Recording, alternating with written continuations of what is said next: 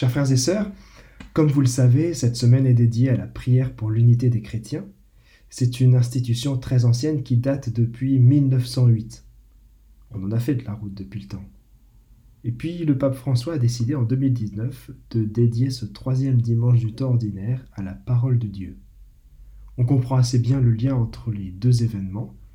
La Bible est en grande partie un sujet d'unité dans la foi chrétienne. Pour autant, quand on parle d'écuménisme, est-ce juste de penser qu'on puisse aboutir à une religion unique un jour?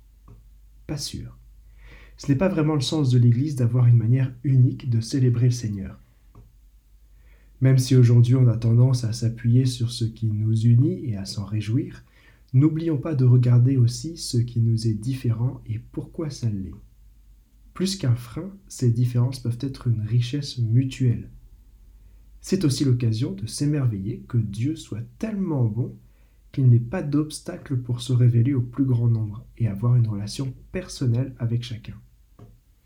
La semaine de l'unité des chrétiens étant un bon stimulant pour favoriser le dialogue avec les autres religions chrétiennes, elle est aussi l'occasion de faire le point sur l'unité de nos communautés paroissiales.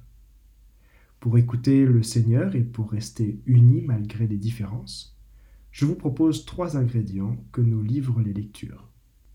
Premier ingrédient, l'espérance commune. Est-ce que vous imaginez être d'une nation couverte de honte par des comportements iniques des dirigeants et de la classe bourgeoise, d'une nation semi-esclave, d'un envahisseur, d'un peuple qui marche dans les ténèbres de l'oppression, de l'immoralité et de la corruption? C'est ce que décrit Isaïe dans la première lecture. Ce qu'il décrit est sombre, mais accompagné d'une espérance très forte dans le Seigneur. Isaïe annonce qu'on voit déjà sa lumière il annonce celui qui apporte le réconfort, la réjouissance, l'allégresse, la fin de l'oppression. Depuis cette époque, le Messie est déjà venu, on le sait, c'est Jésus. Si on regarde aujourd'hui, depuis le début de l'ère Covid, si on peut parler ainsi, les problèmes de notre société se sont exacerbés. Et le pire dans tout ça, c'est qu'on a un sentiment de tristesse générale, de désespérance, de lourdeur. Mais où est notre joie? Il est temps de retrouver nos racines juives, de retrouver cette espérance des nations chez Isaïe.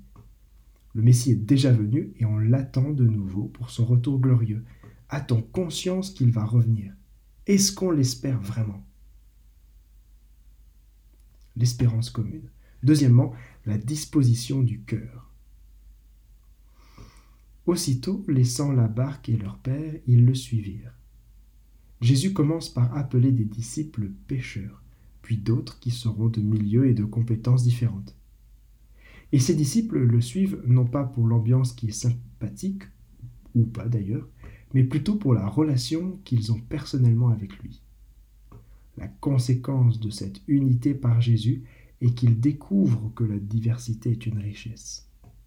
On le voit dans l'Évangile, on le voit chez Saint Paul, la foi en Jésus-Christ est le socle de l'unité dans nos communautés, quand on sent que les tensions et les discordes surgissent, quand on sent que les relations sont plus rugueuses que d'ordinaire, ne nous laissons pas tout détourner de Jésus-Christ. Ce qui est véritablement important dans la foi, c'est la disposition de notre cœur à l'appel personnel du Christ. Le remède, c'est de retrouver l'enthousiasme de l'interpellation qui nous a faite à chacun, de se remémorer le Viens et suis-moi qu'on a reçu personnellement. L'espérance commune, la disposition du cœur et troisièmement, la croix du Christ. Au final, comme le dit Saint Paul, la croix reste un mystère et c'est dans ce mystère que nous sommes unis. Le Christ en effet ne m'a pas envoyé pour baptiser mais pour annoncer l'Évangile, et cela sans avoir recours au langage de la sagesse humaine, ce qui rendrait vaine la croix du Christ. En d'autres termes, il invite à croire en la révélation, parce que la raison n'explique pas tout. La croix reste un mystère qui nous révèle l'amour de Dieu, et ça, aucune parole raisonnable, aucune sagesse ne peut l'expliquer. De même, dans le martyr qui est l'acte d'amour le plus manifeste et le plus associé à la croix du Christ, il n'y a plus de différence théologique, plus de sensibilité différente. il n'y a plus que les chrétiens qui payent l'amour de Dieu au prix de leur sang. En février 2015, on se souvient des 21 hommes exécutés par Daesh dans une vidéo de propagande très largement diffusée. Parmi eux, il y avait un certain Mathieu Ayaga qui n'était pas chrétien. Mais lorsqu'il a eu le choix d'abjurer en même temps que les autres, il a répondu Leur Dieu est mon Dieu. Il a proclamé la foi en Jésus-Christ dans le don de soi jusqu'à la croix grâce au témoignage des autres coptes en prison l'espérance commune, la disposition du cœur, la croix du Christ. Conclusion.